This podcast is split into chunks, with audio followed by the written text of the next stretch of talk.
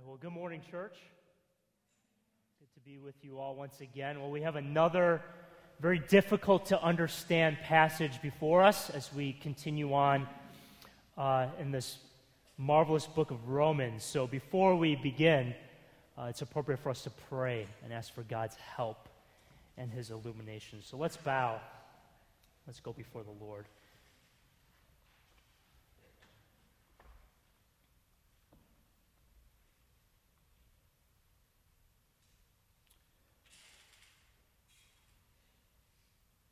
Our God, as I look out upon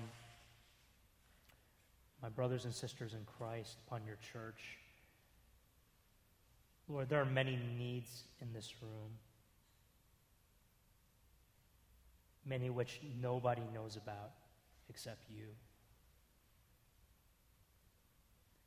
Lord, I pray that this would not be a wasted time. May this be a time where your word speaks and ministers and strengthens and heals, meeting people where they're at in their needs, in their struggles, in their difficulties, in a way that only you can, God, as our good shepherd. Lord, would you open our eyes to give us understanding of what you're saying in this passage?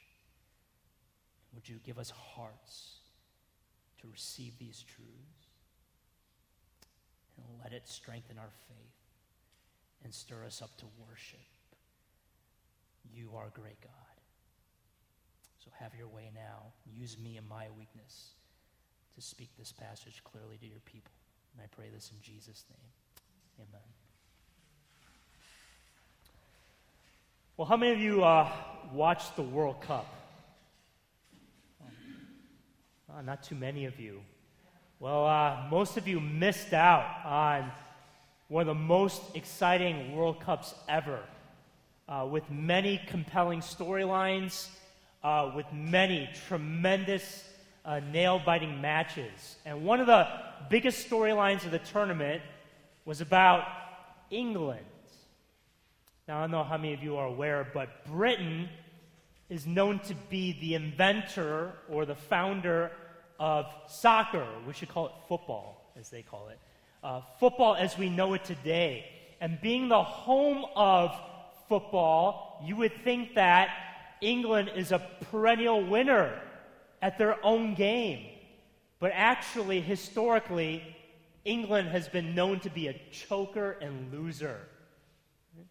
Whereas all these other nations have won major tournaments like the World Cup, such as Brazil, which has won the World Cup five times, Italy and Germany, which have won the World Cup four times each. England has only won it once in 1966. Before that and since then, they have failed miserably again and again and again. Now, in this year's tournament, it seemed like things might be different. This was a different England team with a bunch of young lads, a new generation that didn't seem to carry the, the weight, the baggage of all the, the country's past failures. You know, what started to get people's attention was that they won their game against Colombia in the round of 16 in a penalty shootout. England has historically been known to be chokers in penalty shootouts. They've been bounced out of many tournaments that way, but this time they won. Was this a sign that perhaps it would be different this time? And then they won their quarterfinal match against Sweden 2 0, which ratcheted up the hopes of this nation to a high fever pitch. And the song, the anthem of England that they were singing all throughout the tournament is a song called Football's Coming Home. It's coming home, it's coming home, it's coming. Football's coming home. And what this song is about is not just, you know, the World Cup trophy championship coming home to the nation, but the sport of football. The entire sport, it says, coming home to its rightful birthplace. But unfortunately, in their semifinal match against Croatia, even after going up 1 0, they lost 2 1. And while the entire nation was so very proud of their boys for going farther than most England teams go, they're once again left empty handed with their crushed hopes and broken hearts. Now, this here is a small glimpse of how heartbreaking it is that the nation of Israel, God's chosen people from Abraham, the home of true worship of the true and living God, the birthplace, you could say, of true religion, has largely rejected the gospel of salvation by grace alone, through faith alone, in Christ alone. While this gospel has spread with great success among all the other nations of the world. Now, our passage this morning concludes this important section in Romans, chapters 9 to 11, where we've been learning about God's sovereign plan for both the Jews and the Gentiles. Now, I know this passage is hard to follow, hard to understand, but if you're following along the scripture reading, I don't know if you realize we've been given incredible insight into the mind of God, into the inscrutable ways of God here in chapter 11. Here we see God's plan to bring salvation first from Israel then out to all the nations, and then eventually back to Israel again. Now, because this passage is dense and difficult, I'm not going to try to this morning tackle everything that it has to say. But I want us to simply see and exalt in three things about God make it as simple as possible, as helpful as possible to us. I want us to see three things about God and how he deals with Israel and the world. And so those three things that we'll, those three things that we'll see are God's covenant faithfulness. Second, his relentless grace. And lastly, we'll see his unsearchable wisdom. So that's my outline this morning. First, let's look at God's covenant faithfulness. Now, if you've been with us, if you remember, the question before us that the Apostle Paul has been addressing is in verse 1. So if you look there with me, it says, I ask then, has God rejected his people? If ethnic Israel is God's chosen people, after all the covenants and promises he's made to them throughout their history, and yet the vast majority of them have rejected Jesus and salvation, does that mean that God has utterly abandoned them? Has he failed them? It's a very crucial question that Paul is dealing with because if he failed Israel here, then how do we not know that he might fail us? That he's not a trustworthy God. That's why he's spending these chapters talking about this, addressing this question? Well, to this, he responds in his typical way that we've been seeing throughout Romans. He says, By no means. How so? Well, what we see is that God's rejection of Israel is never total nor final. No matter how sinful and rebellious and unfaithful Israel has been, God has never totally, nor will he finally reject them. He's always faithful. So in our passage, we see this.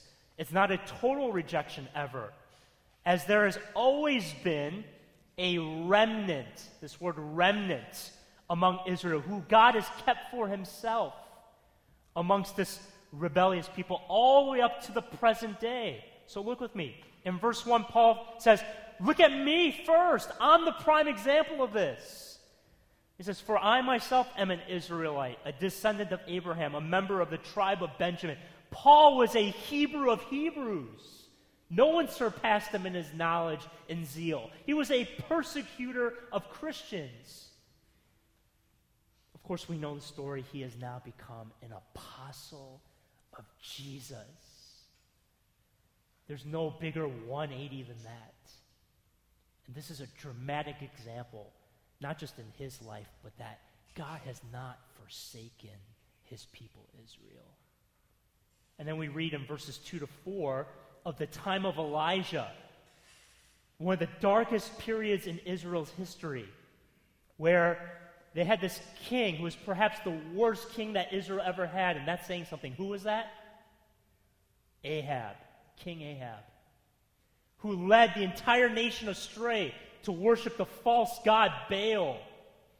And after Elijah, if you remember this narrative, had this epic showdown with all the prophets of Baal in Israel, where God sent down his fire upon that altar that was set up and consumed the whole thing, demonstrating that he was the true and living God and not Baal. You know, and that did not still turn the Israelites back to God. Elijah, he became depressed. And he just wanted to die as he was fleeing into the wilderness, running for his life. He thought he was the only one left. And how did God respond to him then? He responded with these reassuring words that we see in verse 4 I have kept for myself 7,000 men who have not bowed the knee to Baal. So even in the, Israel's worst period, their greatest unfaithfulness, God always kept a remnant for himself. And that was true in Paul's day. In verse 5, it says, So too at the present time, there is a remnant chosen by grace. You know, there were Jewish believers in that church in Rome that Paul was writing to. And you know what? This is the case up to the present day. Just to give you an example, in our local presbytery of our denomination, there's a church that meets in northeast Philly called Rock of Israel Congregation. It's a Presbyterian church. And they reach out specifically to Jewish people, and including the more than 50,000 recent Russian Jewish immigrants that have come into this area. And they have centered and congregated in the northeast part of our city and into the suburbs, and this church is reaching out to them. And so they worship in English and in Russian. And through their powerful ministry, they have seen Jewish people come to faith in Jesus, Yeshua, as Messiah and Lord for salvation. See, God has never given up on his people Israel. He has always kept at least a remnant for himself. But you know what? Just keeping a remnant for himself is not the end of Israel's story. That would not be in full keeping with the covenant that he made with them. So, what will happen to Israel? Would you look down with me in verses 26 and 27? It says, And in this way, all Israel one day will be saved. Now, that doesn't mean literally every single person, but that country as a whole, people will turn. As it is written, the deliverer will come from Zion. He will banish ungodliness from Jacob. And this will be my covenant with them when I take away their sins. One day there will be a mass turning of Jewish people to Jesus for salvation. You see, once God declared long ago that he would be Israel's God and they would be his people as a treasure possession, he obligated himself to keep that promise to them no matter what, no matter how unfaithful they have been to him. And this is where we see one of God's essential characteristics his covenant faithfulness to his people. And undergirding, grounding that faithfulness is his utter commitment to keep his word. You see, if God didn't keep his word, if he wasn't true to what he said he promised, he'd be betraying his very person. He would be denying his very truthful self. Now, let me bring this down to us. What does this mean for you? What should you take away from this? Well, I want you to be secured and strengthened and comforted, not just by God's covenant faithfulness to ethnic Israel, but to all of us who have un- entered into his covenant through faith in Jesus Christ. If that's you, who now are in this covenant, everlasting covenant relationship with God through faith in Jesus, see all that God promises to you in His Word.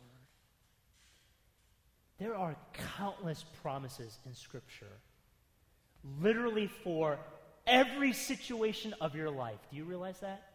There is literally in I will, God will, for every situation of your life, from birth to death and beyond, for endless mercy in the midst of your sin and failings, for power so that you can continue to change,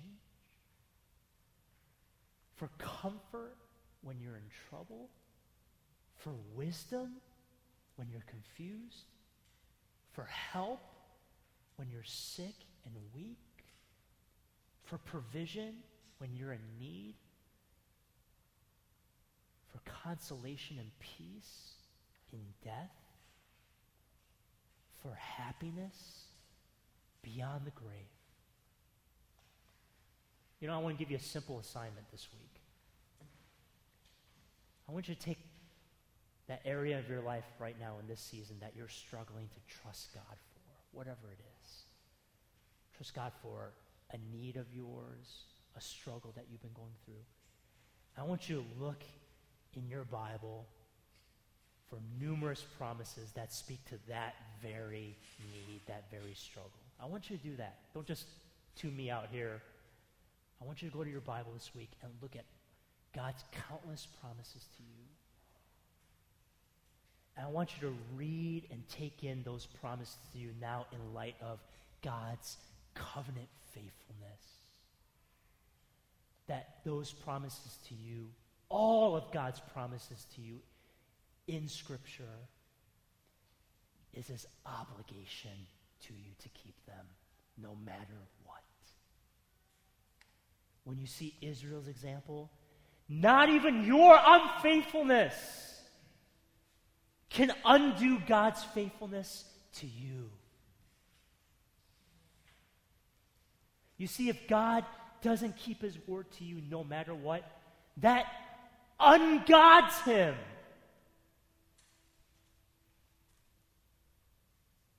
So, would you see all that he is to you, all that he says he will be to you, and trust him?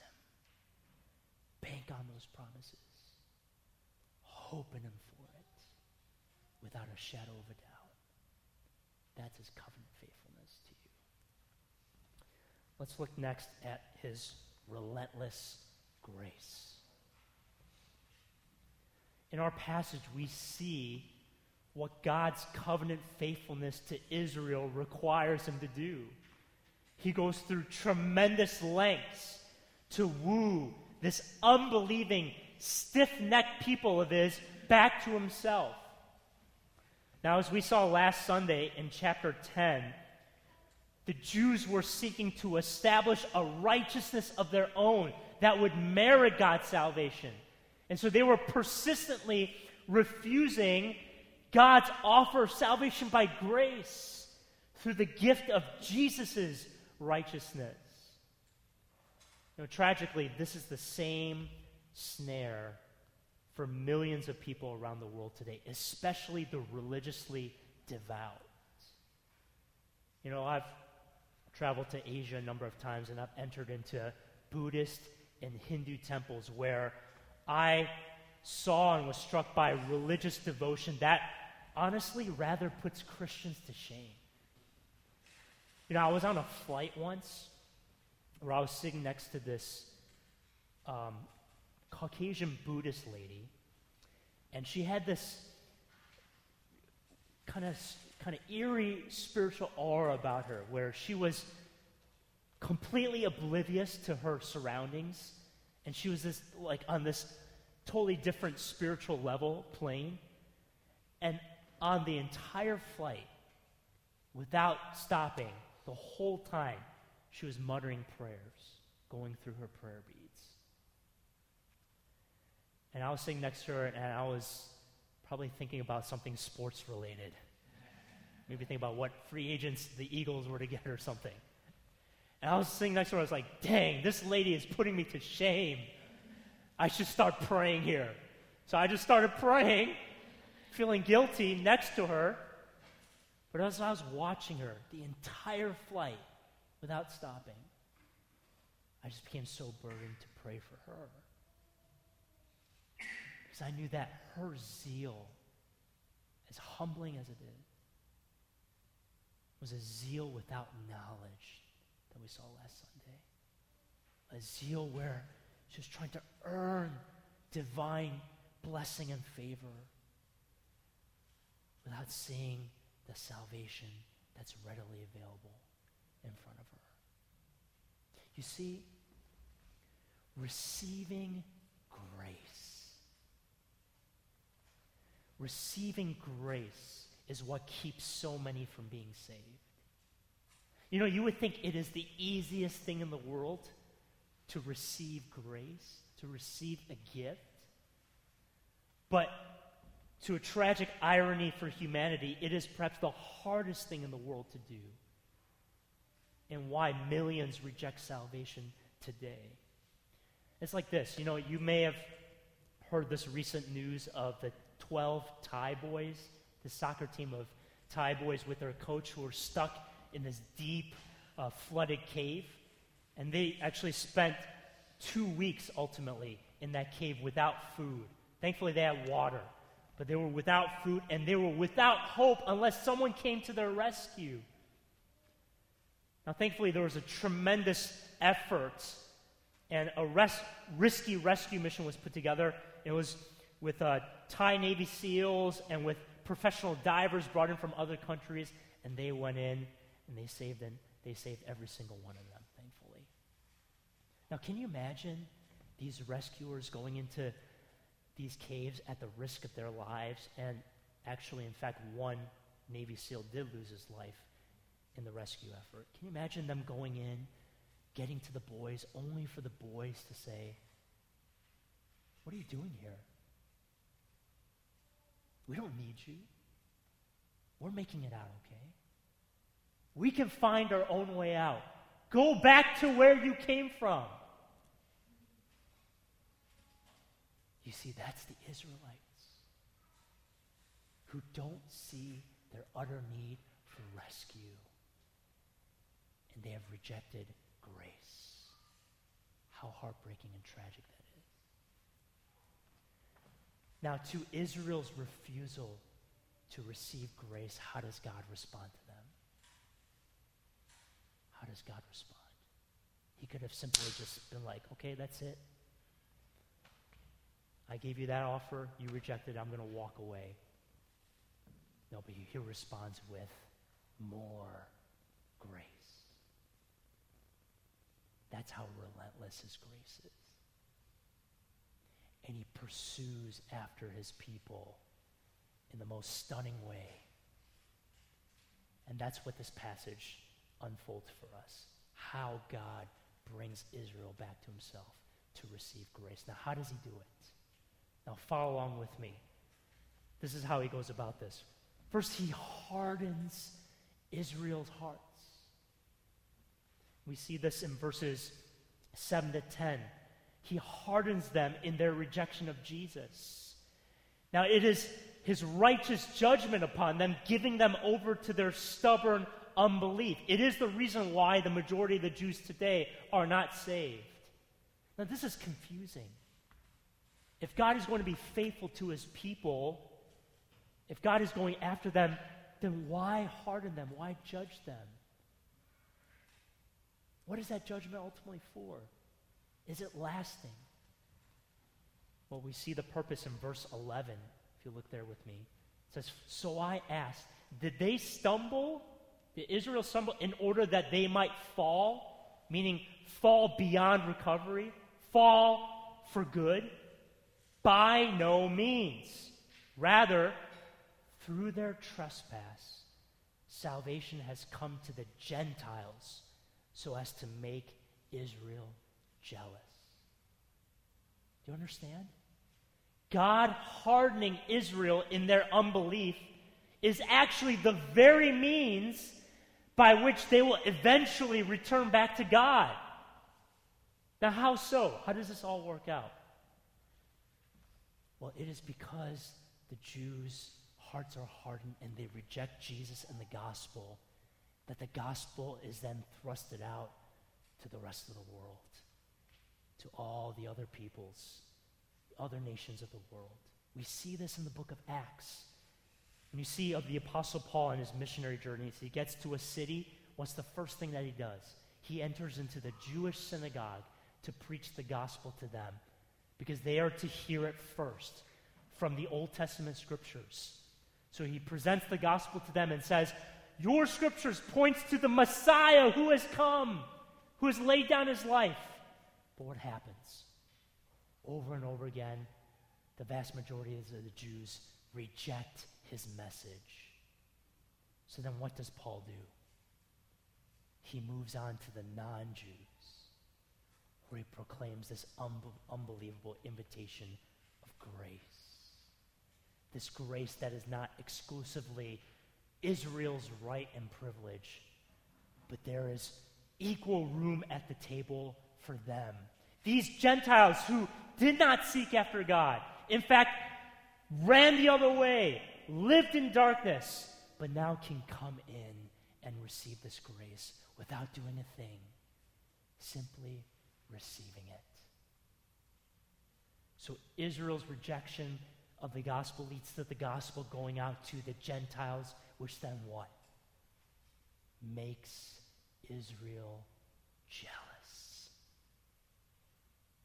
You see, it's like England watching other nations, including their rivals, just like France, who just won this World Cup, winning tournament after tournament over and over again while they continue to be left empty handed. It's like if any of those Thai boys rejected stubbornly that offer of rescue, only to hear others who are more than willing to be rescued get out free to safety, get the treatment that they need, eat all the food that they were craving, craving for, the, for the days that they were in the cave, while those boys who rejected the rescue are still left in the hopeless darkness. Or it's like the parable that Jesus taught of the older brother who stands outside with jealousy, looking upon the lavish party thrown on the younger, his younger, rebellious brother who has come home. Paul describes his ministry to the Gentiles, trying to bring as many in as possible through his preaching of the gospel. He, ex- he describes it this way in verses 13 and 14. It says, Inasmuch then as I am an apostle to the Gentiles, I magnify my ministry somehow to make my fellow Jews jealous and thus save some of them. In verses 25 to 26, this is the way that it will be done.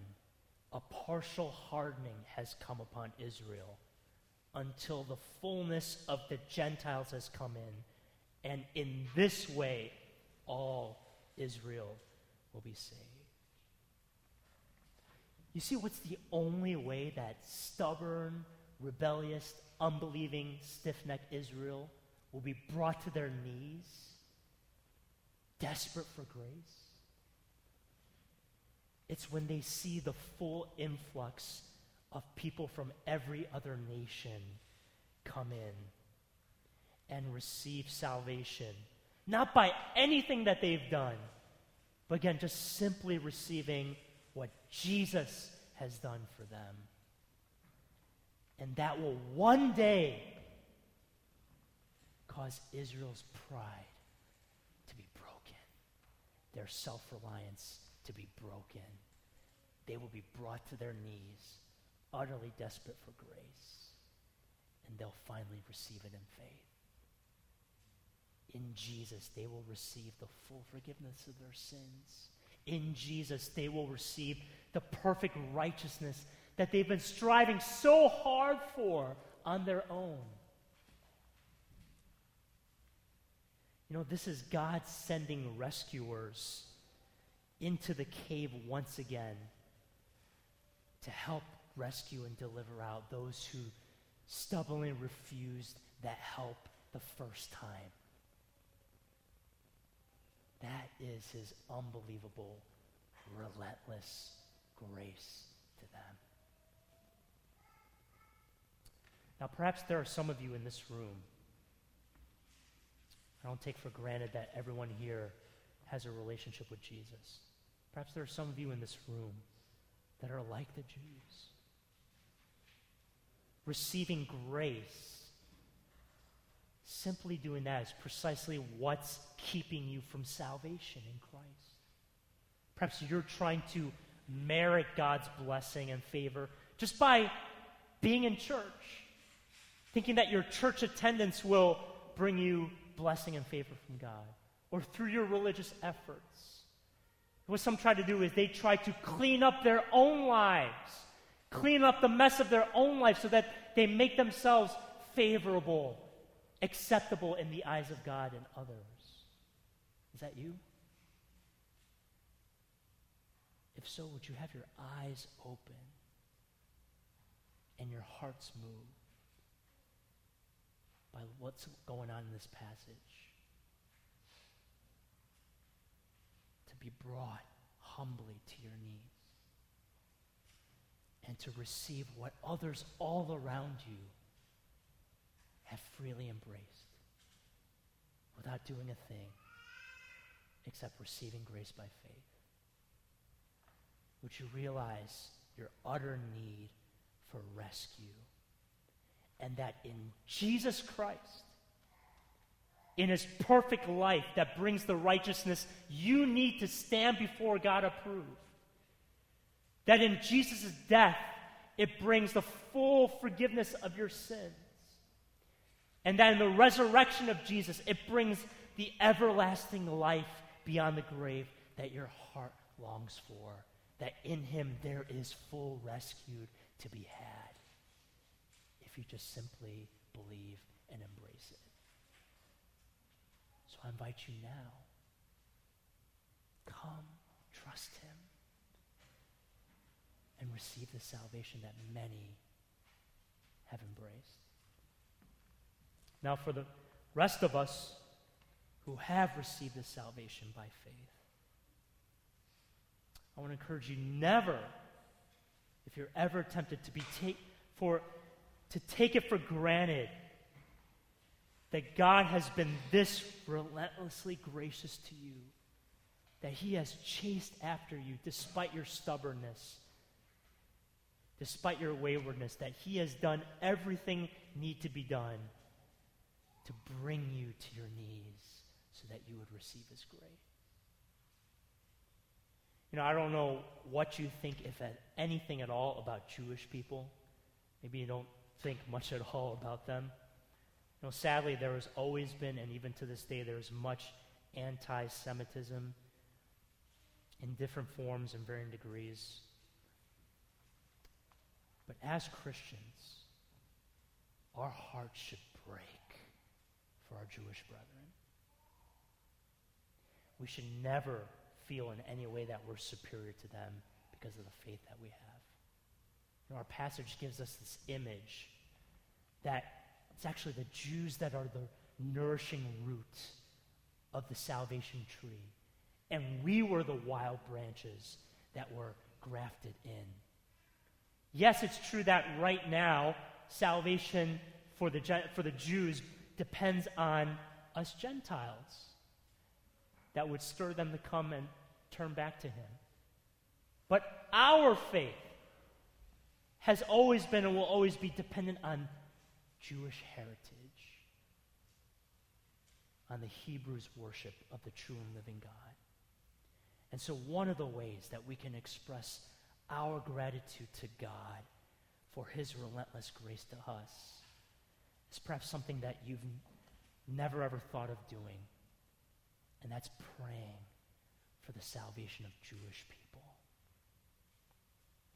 You know, last Sunday, Pastor Luke uh, talked about the three billion plus unreached peoples of the world. You know what the perhaps the most under the radar unreached people group of the world is? Is the Jewish people. Right in our midst. All around us. Less than 1% of them are Christian. Now, right now, it seems like a hopeless case. But you know what? We can pray. If any of you have any Jewish friends, perhaps you have the heart, the courage to share Christ with them. And we can do that with the absolute certainty that one day they will receive salvation. Our labor, our prayers, our evangelism to them will not be in vain. You know, one day it is the hope for England, hopefully sometime soon, that football will indeed come home to them, ending years of miserable failure. You know, if it's possible for the Chicago Cubs, my baseball team, if it's possible for the Philadelphia Eagles, my football team, it is surely possible for England that football will come home to them. Well, you know what? We have absolute certainty that salvation, blessing, true worship will come home to Israel. And we could do our part to see to it that that happens as an express gratitude for his relentless grace to us. Which then leads us to our last thing that we want to see about God here. In and through all of this, we see God's unsearchable wisdom. Do you see God's perfect, mysterious wisdom in his plan to save both the Jews and the Gentiles?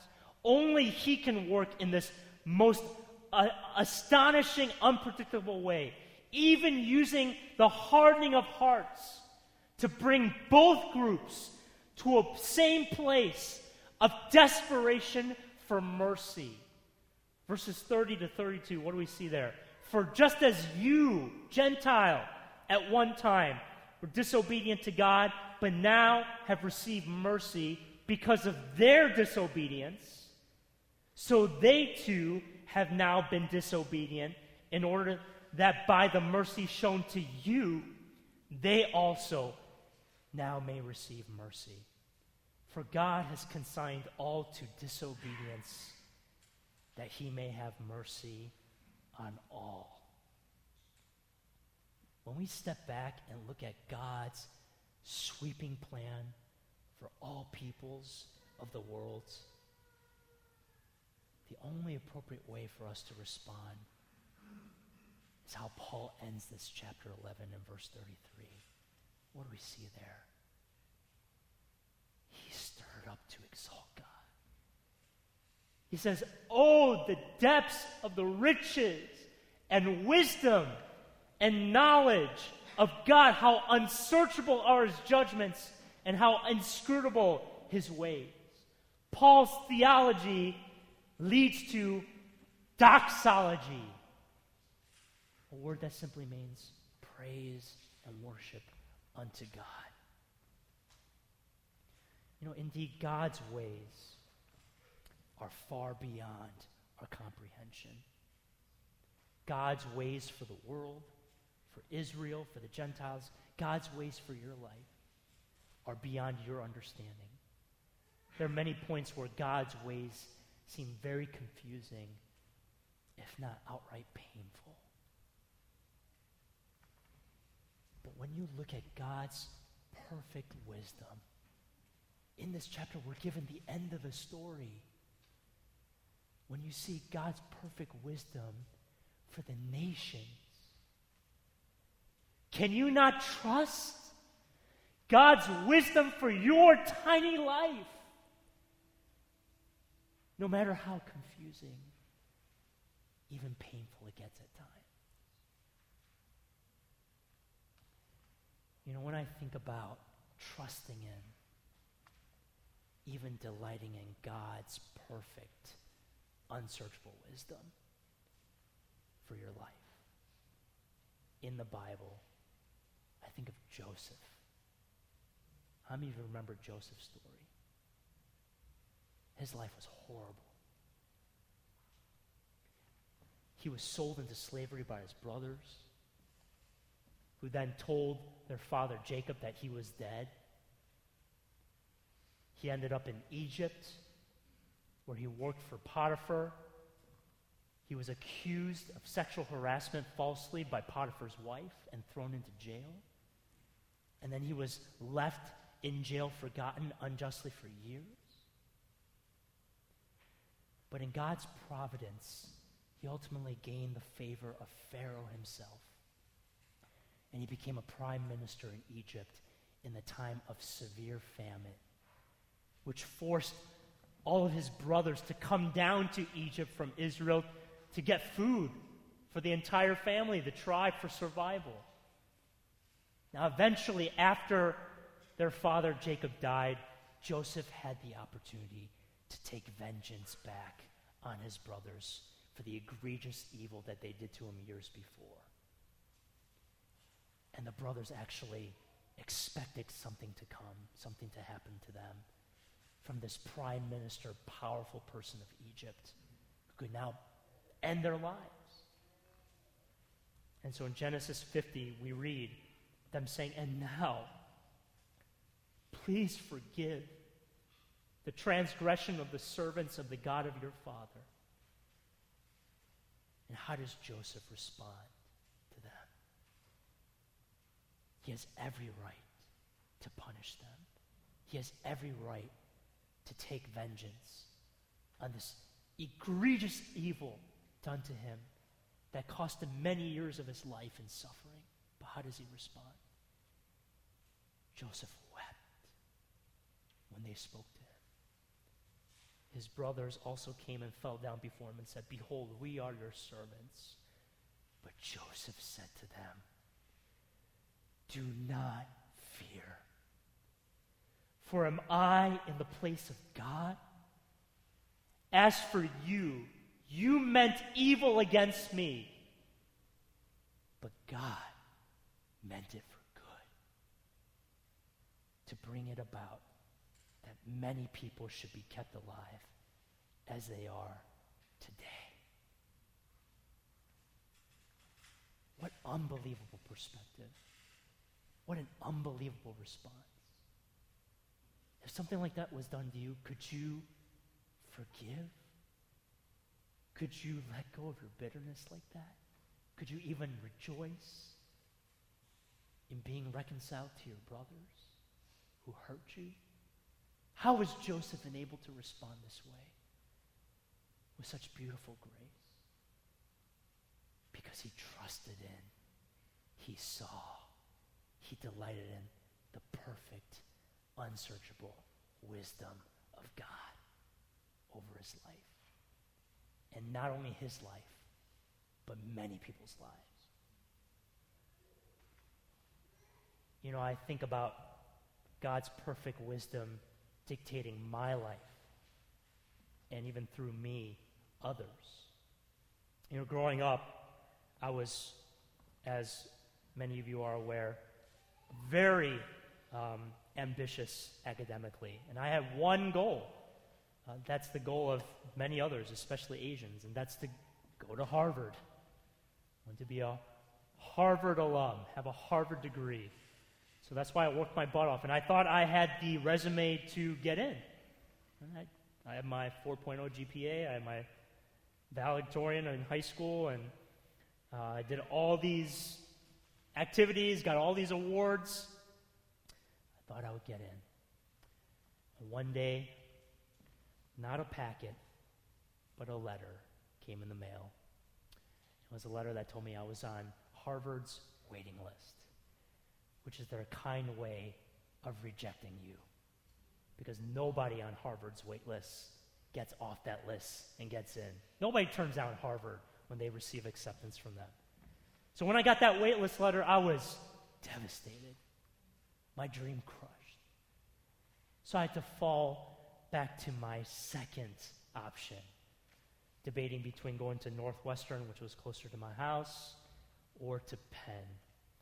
And what ultimately won me over was I couldn't go to Harvard, so you know what? I can get rich. I can go after the most lucrative career possible, have the most comfortable life I can, have status.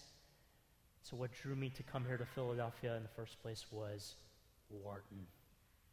To get my degree in finance, to move up to New York, live in Manhattan, get a job in investment banking, make a lot of money, live a nice, wealthy, comfortable life. That became my dream. Now, as I look back, I saw how God used that bait to bring me to Philadelphia. You know, I thought I was coming to this school at 38th and Spruce Street. And now, as I look back, I realize that more than that, that's what drew me here. But God's plan, in His infinite wisdom, was to bring me to this church on 48th and Spruce Street. Some of which know very well Emmanuel that our churches have come out of. And it was through that church that God flipped my life upside down. Changed everything about me with the gospel. My ambition, my values, my heart. It was through that church that I learned to love God and love people genuinely, perhaps for the first time in my life, sincerely. It was through that church that I learned how to serve. I learned how to teach the word. It was through that church that I received my calling into ministry. It's through that church that I have had the privilege, along with many others, to see the saving and changing of many lives throughout the years. It's through that church, after many years of waiting, that I met my lovely wife and got married. Now I'm able to have a family. You know, God, He tricked me. he used the bait and switch technique to bring me to Philadelphia using Wharton, about which I would have never come. I wanted to go to Boston. But he brought me here. He knew what he was doing for the saving of my life. And through me and many others, the saving of many lives. So that's why, as I look back, I can do what Joseph did to his brothers. I can now genuinely say to Harvard, You meant evil against me but God meant it for good. And just like Joseph, I can now, from the bottom of my heart, forgive Harvard for what they did to me. It's for the very best. I'll give you another simple assignment this coming week. Not only look up God's promises to you, but I want you to spend a few sincere moments just reflecting back upon your entire life up to this point. Most of the things that God is doing, you don't know, know about. His ways are unsearchable. We don't know the end of the story. But as you think about your life, with all the detours and the seeming setbacks? Would you see that in and through it all? God's wisdom is absolutely perfect. He knows what he's doing. It's all going to end beautifully for you. Can you trust that his ways for you, higher than your ways, are for your very best? And can you be reassured of that by seeing and thinking about how relentless his grace has been to you, chasing after you who are running away from him, tackling you, bringing you to your knees so that you would receive grace. And know that anchoring all of this, it's God's covenant faithfulness to you, his promise to be yours and that you are his. And he will never turn away from his word. He is obligated to keep that no matter what.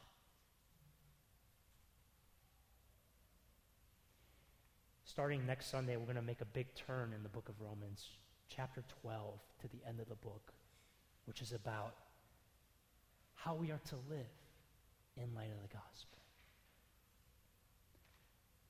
But before we do that, starting next week, the engine, what stirs us and motivates us to live obediently and faithfully to God, is to be overwhelmed, is to be drenched in the waterfall of the mercies of God to us, and to be stirred to worship Him.